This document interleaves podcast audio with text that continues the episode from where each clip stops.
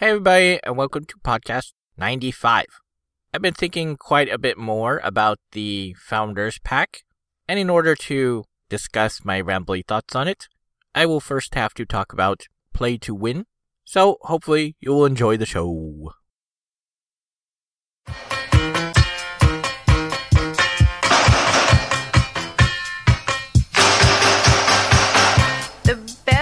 Things in life are free, but you can give them to the birds and bees. I want money.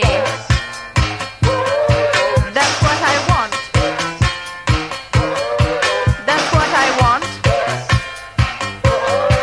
That's what I want.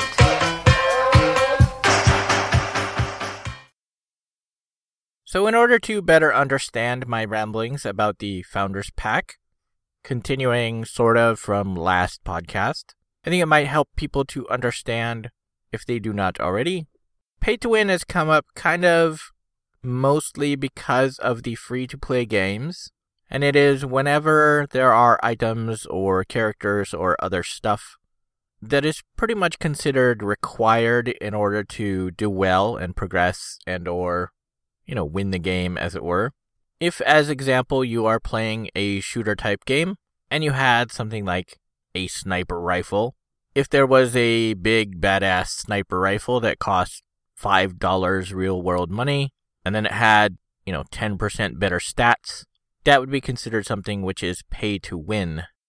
There is an awful lot of hate toward that kind of model and I would agree, you know, if you have a free to play game, there shouldn't be items like that that give you, you know, an advantage over other people who cannot afford the item.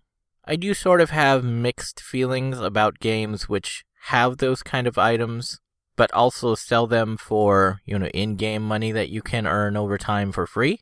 Because then still, you know, it still is typically, you know, somebody who pays real world money or somebody who has a lot of that in game money laying around you know, they have an advantage over other people. Typically, people frown on that and do not enjoy it. Typically, the kind of content people want, which is, you know, supporting a free to play model, are purchases which do not give you an advantage.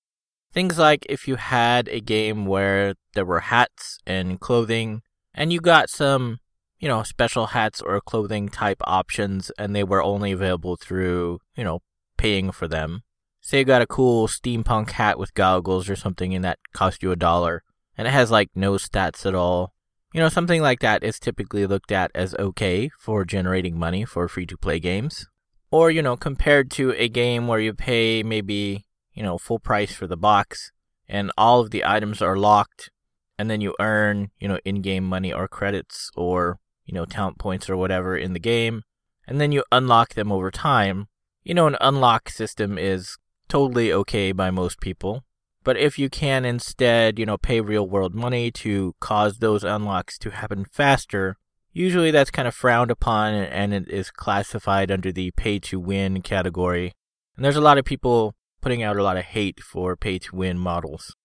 So that's kind of just a little brief rambling about pay to win because I think understanding that will possibly help you ponder my thoughts on the main section for this podcast.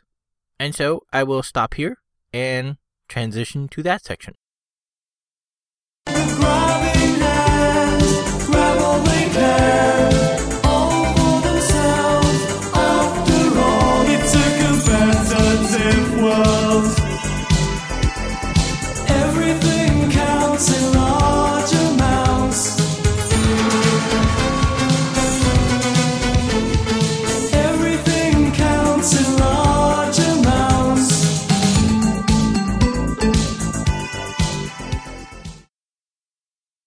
So over the past week, mostly the time right after I posted my last podcast and talked about the founders packs, I've been thinking about it a little bit more. And, you know, if I did buy the founders pack, you know, thoughts on how I would feel about that personally, you know, supporting something that isn't out yet and I don't know if I actually like it. But also, I was thinking from a role playing standpoint, you know, what items and stuff would I use? And you know, how would other people perceive me as somebody who has this stuff that they don't have?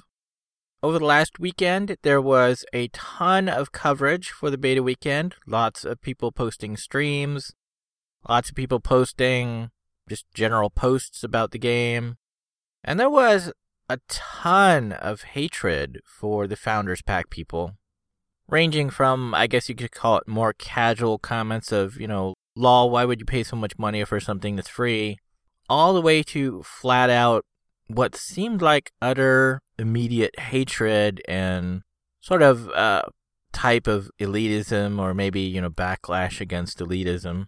And so since I started seeing that and seeing so much of it, I have been sort of pondering, you know, why that is. I myself have been pondering getting it because, you know, you get access to a race, which I guess you get access to, you know, if you pay or use in-game monies, but, you know, it's a special variant of the race with a special variant of clothing and a special type of mount with, you know, a unique look. And you can get things like, you know, the drow race and play a drow without having to spend the money. You can maybe get a spider mount, but it won't, you know, have the special armored look.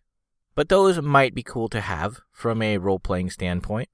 Also, I would get things like more character slots and I'd get a bunch of the in game currency they use. So, in theory, you know, I could buy outfits or, you know, when they come out with more races and more classes, I could just, you know, buy them without having to worry about it. I've already got, you know, the in game money for it. But I was thinking about it from a player standpoint. You know, all this hatred is out there. If I chose to play somebody of the special race and, you know, using the special mount, would I see that kind of instant hatred against me when I'm in a game? Back in 1999, almost 15 years ago now, quite a long time ago, I used to play a Dark Elf cleric, and there wasn't really direct racial hatred per se, but there was a lot of indirect, sort of, I guess you could say, racial prejudice. Back in EverQuest, none of the factions were separated as they are now. You could have evil races playing with good races in the same group. It was perfectly fine for the game. There was, you know, racial hatred, as it were, by the NPCs. So, you know, an evil race couldn't go to a good race's city. You know, the, the people would instantly attack them and you know, go out of their way to try and kill that character. So I think that caused a lot of sort of maybe unconscious racism. You would see a lot of the people who were, you know, of the quote unquote good races joining together and making groups and traveling together, you know, because, you know, nobody would get attacked from their group. But, anyways, ever since back then, you know, I would always see, you know, this sort of pattern in terms of sociology of who would group with who, and who would avoid who and how they would be, you know, treated of a certain race. And so it kind of surprised me to see all of these posts about, you know, the Founders Pack getting so much hate. And I thought, you know, if I was playing, you know, a Dark Elf slash Drow, you know, in the game of this particular heritage, would I still get that kind of hatred in the game? Would it be flat out racism in the game? in terms of role playing, you know, there's no guarantee that character is, you know, of the philosophy that you assume they are. Say, as example, you know, there was a human female once upon a time, and some drow came in and raided the area and did very bad things to the people. You know, maybe she got pregnant, and maybe she had a child, and that child was, you know, half drow, but raised, you know, as a human in the human area, but they look totally like a drow. You know, players aren't going to know that, you know, without talking to the player of that character. If they just flat out start hating them, you know, that's going to be a racial thing. They don't know that the player has designed the character and thought out the character like that, you know, as a role player might do. You know, similarly, they might not know that somebody like me, if I did decide to pick up this pack, you know, maybe I am doing it for role playing reasons. Maybe I am doing it for the extra character slots. Maybe I am doing it because I wanted instant access to the Foundry so I could design dungeons. They don't know that, you know, it's been like 20 years since I've been a GM, and it's something, you know, I really miss playing with other people, even though, you know, in this case I wouldn't be playing directly. But, you know, I could put dungeons out there, you know, as soon as I start the game. And other people could rate them and, you know, maybe talk to me about them and say, hey, I really like this and like this. And when's the next one coming out? You know, they wouldn't know any of that. They would just be basing an assumption on, you know, what is the race that I'm playing? What is the mount that I'm using? You know, what special collector item clothing am I wearing? You know, there's a lot of kind of hatred towards them. If you look at something like a collector's edition, typically people don't react like that. Collector editions will have cool stuff and they're like, oh, cool, how'd you get that mount or that pet or that outfit? And they'd be like, oh, it came in a special collector's edition. And they'd be like, oh, that's pretty cool, I haven't seen that. You know, it's not this flat out hatred that you're seeing on the boards for people who have bought the Founders Pack. So it makes me wonder is there some kind of classism or elitism, or backlash to elitism, I guess, that players are assuming and carrying over and pushing onto other players? You know, that person spent $200 on the Founders Pack. Oh, I hate them because they're stupid. You know, why would they spend that much money on it? They get all this special stuff I can't have. I hate them for getting the special stuff. You know, things like that just strike me as kind of odd. It's like, how can somebody make an instant judgment like that without knowing anything, you know, about the person or the motivation behind the, the reasons for the purchase? Really, the primary reason for getting a founder's pack is to sort of show your support for the developers and say, hey, thanks for this cool thing. I'm really looking forward to it. And you know, you wind up getting some extra stuff in the process, which is pretty cool. I think where the instant hate comes in is sort of that elitism that you got something that other people didn't. And well, I think it is unfair for them to judge, you know, based on what it is and not actually seeing the in game stats yet. I can sort of understand where they're coming from. I mean, somebody is getting something they they can't get or they don't get, or they are, you know, unwilling to pay for the, you know, in this case, like a two hundred dollar founder package themselves. So they're just maybe kind of angry that somebody else can afford to do that. But again, you know, even if you just look at the money, you know, even still, you don't really know what the reasons are behind that person's decision. Maybe that $200 was that person's budget for the entire year. Maybe that was just one weekend's worth of money that somebody would otherwise spend going out to movies and dancing and maybe getting some drinks. You know, so for them, it's like no big deal. It's like average weekend. Or maybe, you know, for somebody like me, you know, maybe somebody could send me one as a gift. I would not refuse it. That would be very cool. But whatever the reasons, be it racism towards the character and that, you know, translates over to something subconsciously in the player, or maybe it's some kind of classism where the player, you know, hates the other player because they can't afford the game and, you know, maybe they would have wanted to, or maybe they can't quite grasp why somebody would spend you know, $200 or in the, the lesser case, $60 on something that, you know, otherwise would be free. Or maybe, you know, it, it's elitism. They don't want to be missing something that other people are getting. You know, they want access to everything. Whatever the reasons, they all struck me as kind of strange. Because thinking back to my youth when I was doing, you know, pen and paper gaming or other kind of gaming, you know, it's like you wouldn't be mad at your friends for stuff they had. You might be jealous and you might be sad, but you wouldn't go, oh my god, I hate you because you have all these books from the developers and you're so stupid for getting every last book. It's like you never saw that. You might go, oh, that's kind of cool. You have like all the books. Can I borrow this one and this one to work on my character some? You know, people would be a lot more friendly towards other people who had you know, the special collection or the entire collection. They weren't going around and outright attacking them like I've seen people attacking other people for the founders packs lately. So when I saw, you know, so much hatred and so much attack for something, you know, that people don't even really know the full story on. They don't know, you know, the reasons why the person's getting it. And since we can't get into the game yet, you know, we don't even really know what kind of impact these will have if it is indeed pay to win, or if it is indeed just, you know, this is a different flavor of something, and you could get something else with the exact same stats. It just looks different. We don't know. I suppose, as the saying goes, haters are always going to hate. But it strikes me really curious as why so many people are so eager to attack other people who are getting either of the founders packs, be it, you know, the $60 one or the $200 one, or, you know, in, in the case of Not Neverwinter, you know, whatever their founders packs are. So it seems kind of strange that people are so quick to attack others who are buying the founders packs and who, you know, when you ask them in most cases will say, "Oh, I'm buying it because I want to support the developers and show, you know, appreciation for this game that's coming that I'm very interested in." So, you know, it seems odd that people, you know, are attacking other people for basically wanting to support the developers and support the game that they think they might love.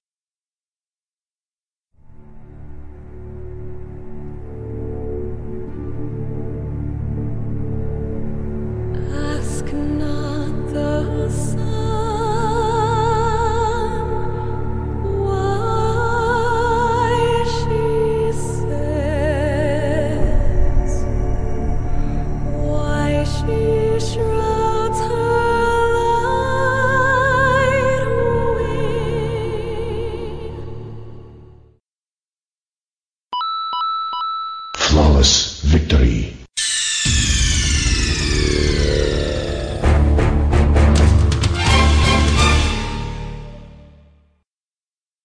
I don't know what else to say for another section. I had some time to try and think about it, and some bad stuff happened, which I'll talk about in the close. So I really couldn't come up with anything. Nothing new is happening, still just playing Dead Space 3 and trying to get through Alice. So nothing new really on games for me. So I guess I will do a reminder for you to blow out your system. And if that's the only reminder you need, you don't need a whole big long explanation. Fast forward about seven minutes, and you'll be in the close. Here is the hardware gaming tip for dusting out your computer. You'll just need a, can of compressed air. So for this, um, depending how dusty your system is, and for those of you who have never done it, it's going to be horrible probably. So you'll you'll definitely want to take it outside. But if it's kind of sort of not really that dusty, you might want to just go ahead and leave it inside.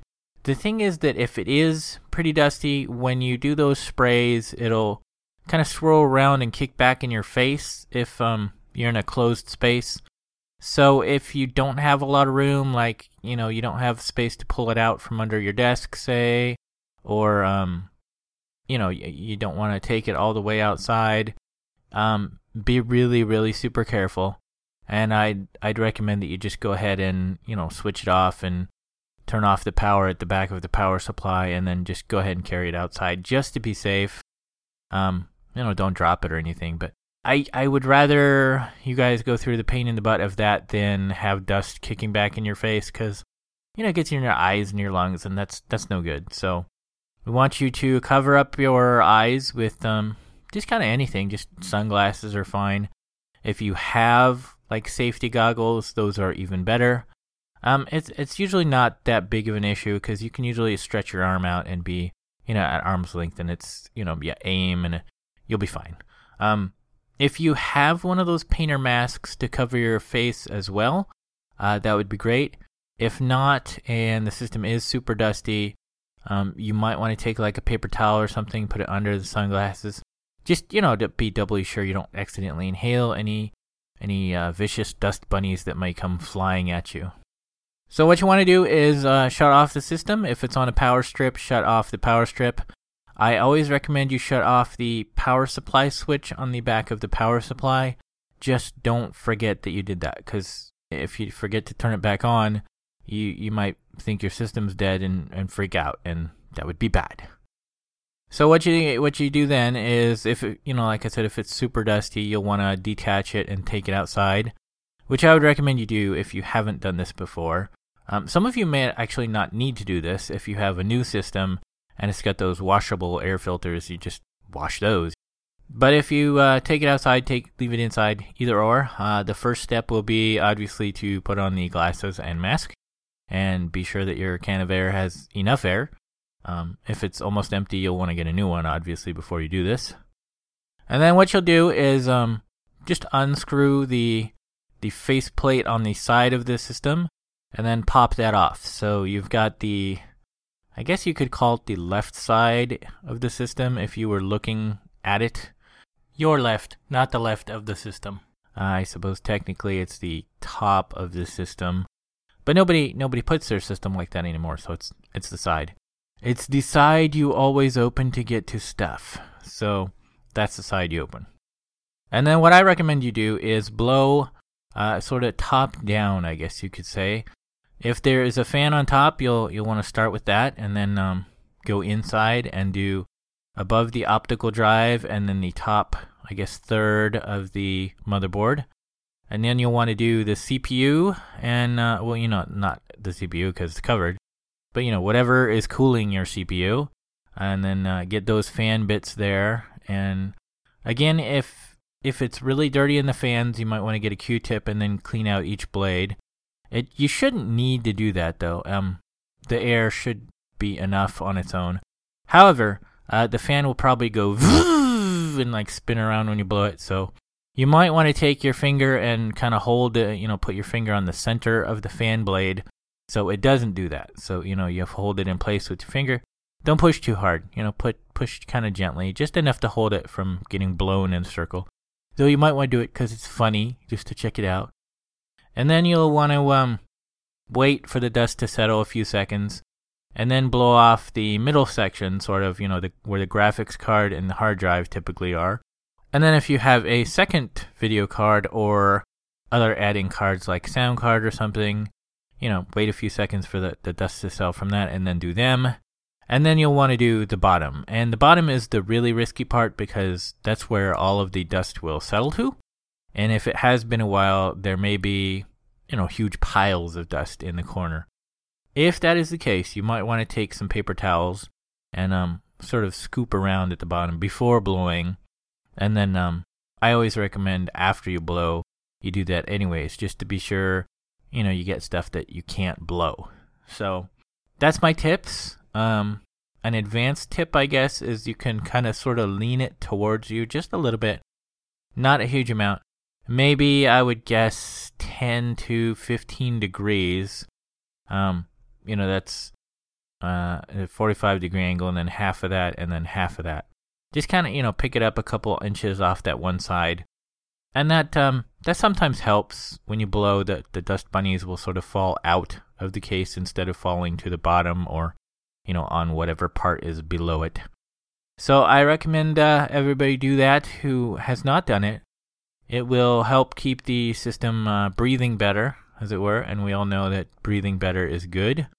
In terms of computerness, uh, breathing better helps the parts to keep cooler, which um, you know helps them to not overheat and not heat up as much because when things heat up more, they tend to perform not quite as well.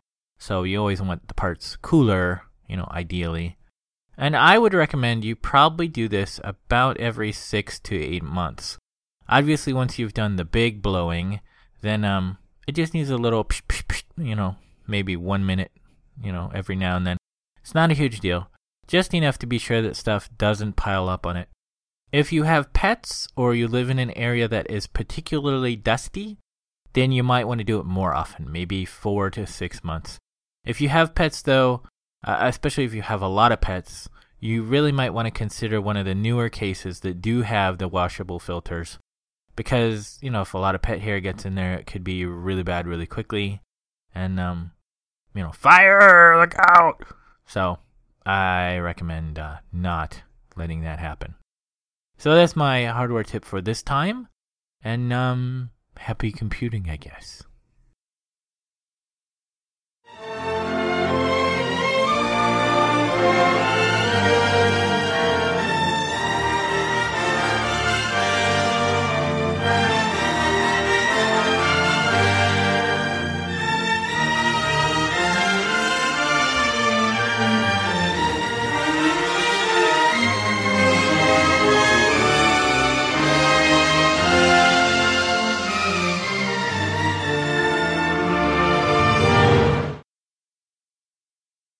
So I guess that is it for this week's Rabbit's Ramblings.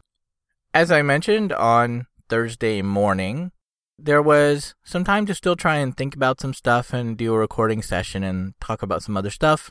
But I needed to get my oil changed. So I went and did that. And at the place, the guy said, Oh, I found a nail or screw in your front tire and you should go check that out somewhere that can fix it.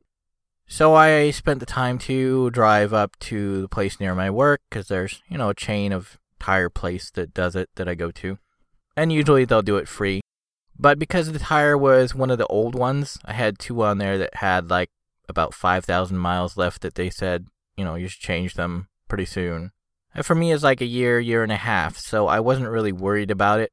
But apparently, because it is an older tire, and I guess uh, the way that they fix the tires, they punch a bigger hole than, you know, the item that is in there.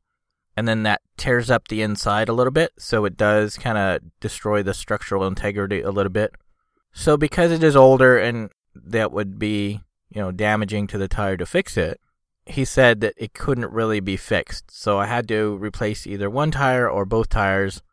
And replacing one tire is a bad idea. It's highly not recommended because it's very unsafe.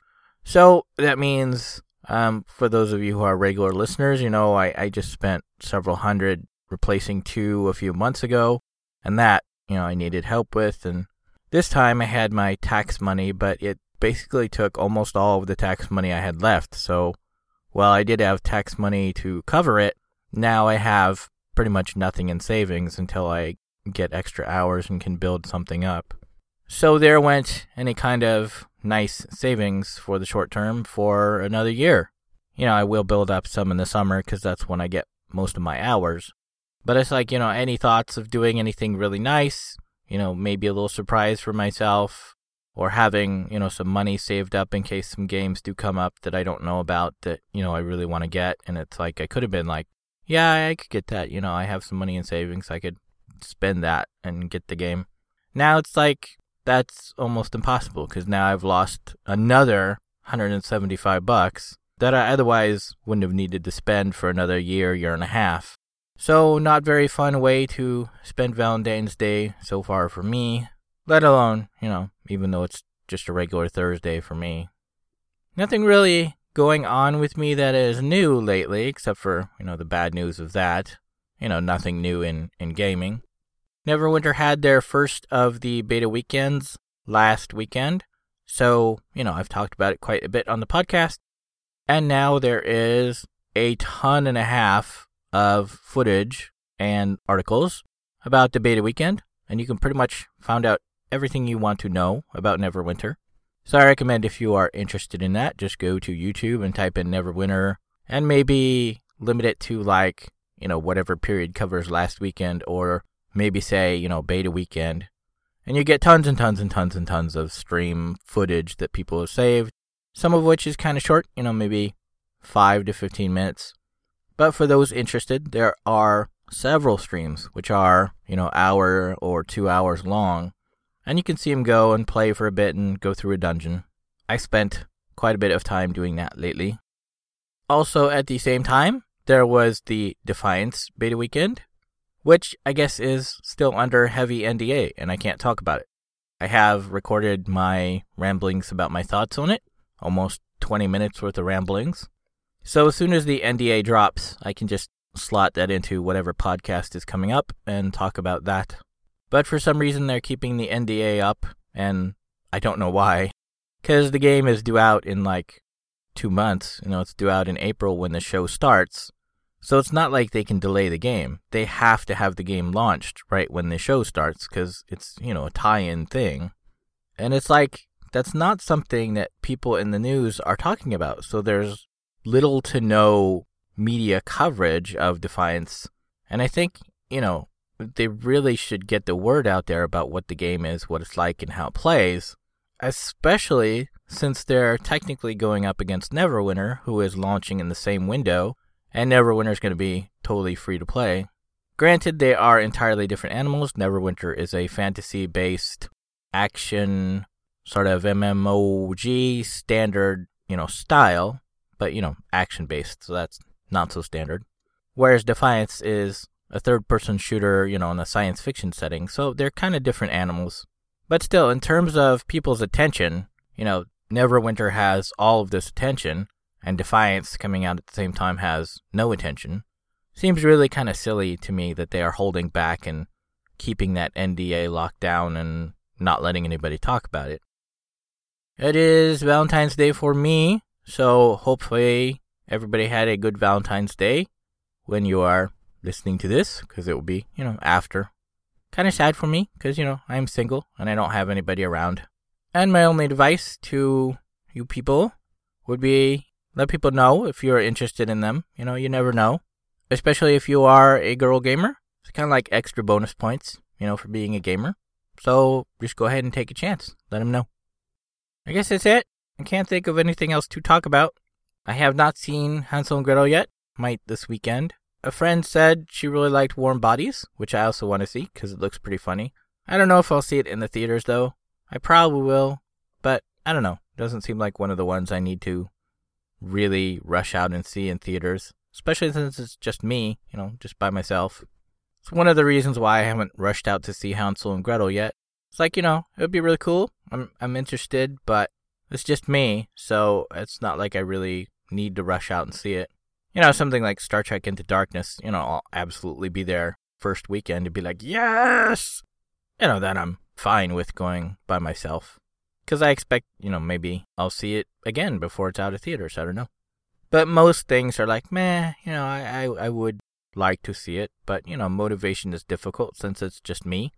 You know, nobody to share it with except for you people listening to my rambling. So not high on my priorities.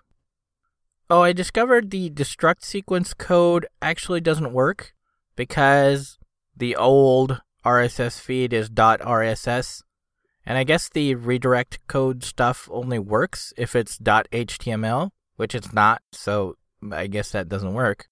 So the old RSS feed will stay in place probably for a week, maybe 2 weeks more.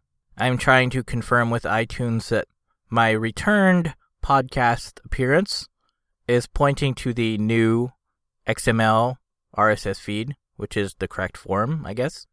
And if it is, you know, then I'll I'll take out the old incorrect form pretty quick after that to make sure everybody is um you know looking for it in the right place. So I guess that is it for this time. And hopefully I'll see everybody next time. Okay, thanks, bye.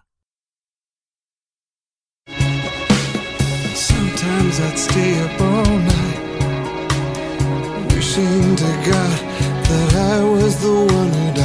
And sometimes there's not enough time. But I didn't know I love you so much. I didn't know I love you so much. I didn't know I love you so much. But I do.